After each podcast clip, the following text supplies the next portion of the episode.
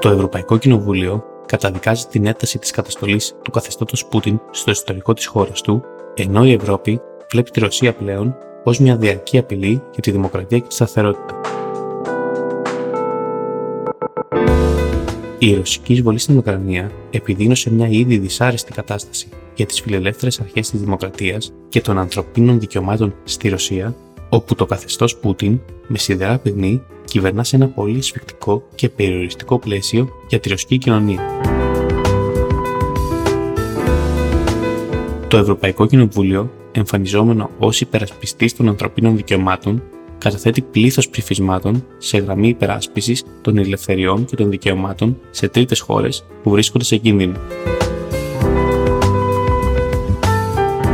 Στο τελευταίο ψήφισμά τους, οι ευρωβουλευτές απέτησαν από τις ρωσικές αρχές να σταματήσουν να παρενοχλούν, να εκφοβίζουν και να επιτίθενται σε αντιπολεμικούς διαδηλωτές, ανεξάρτητες οργανώσεις της κοινωνίας των πολιτών και υπερασπιστές των ανθρωπίνων δικαιωμάτων στη Ρωσία.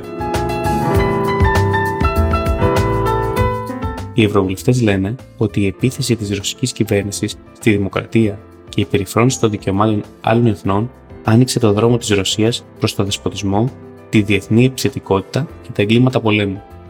Υπογραμμίζουν μάλιστα ότι μια αντιδημοκρατική Ρωσία αποτελεί διαρκή απειλή για την ασφάλεια και τη σταθερότητα της Ευρώπης. Το Ευρωπαϊκό Κοινοβούλιο καταδικάζει στεναρά τη φυλάξη του Ρώσου πολιτικού της αντιπολίτευσης, ακτιβιστή κατά της διαφθοράς και βραβευμένου με βραβείο Σαχάροφ το 2021 Αλεξέι Ναβάλνι, και επαναλαμβάνει την έκκλησή του για άμεση και ανεφόρον απελευθέρωσή του. Η αλήθεια είναι ότι η υπόθεση Ναβάλνι έχει μετατραπεί σε προσωπική υπόθεση των Βρυξελών. Ο Ναβάλνι είναι στην ουσία η αντιπολίτευση του Πούτιν στη Ρωσία και ο μεγαλύτερος εσωτερικός κίνδυνος για το καθεστώς του. Ο Ρώσος ακτιβιστής και πολιτικός έχει βάλει στο στόχαστρο τον Πούτιν μέσα από μια εκστρατεία κατά της διαφθοράς. Το 2013 έβαλε υποψηφιότητα για δήμαρχος Μόσχας, χωρίς ωστόσο να καταφέρει να εκλεγεί. Ήρθε δεύτερος με 27%. Από νωρίς όμως, η ρωσική ηγεσία επιδίωξε να τον θυμώσει και να τον θέσει στο περιθώριο, οδηγώντας τον στη φυλακή και σε κατοίκον περιορισμό. Ενώ το 2020 έπεσε θύμα απόπειρας δολοφονίας με δηλητηρίαση που, σύμφωνα με τον ίδιο αλλά και αρκετούς ειδικούς, επρόκειτο για σχέδιο εξόντωσής του εκπονημένο από τις ρωσικές μυστικές υπηρεσίες. Ο Ναβάλνι νοσηλεύτηκε για ένα διάστημα στη Γερμανία και, αφού ανάρρωσε τον Ιανουάριο του 2021, επέστρεψε στη Ρωσία. Μετά την επιστροφή του, συνελήφθη και έκτοτε παραμένει φυλακισμένος. Το Ευρωπαϊκό Κοινοβούλιο έχει σταθεί επανειλημμένα στο πλευρό του.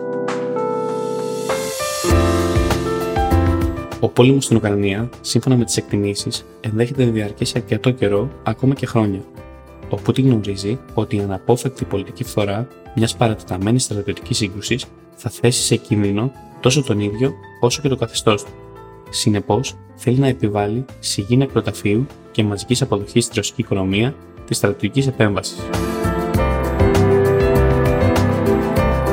Γι' αυτό το λόγο, το ρωσικό καθεστώς έχει προχωρήσει σε άμεση καταστολή όλων των κινητοποιήσεων που θέτουν έστω και σε αμφισβήτηση το δίκαιο, σύμφωνα με τον Πούτιν, σκοπό της Ρωσίας στην Ουκρανία.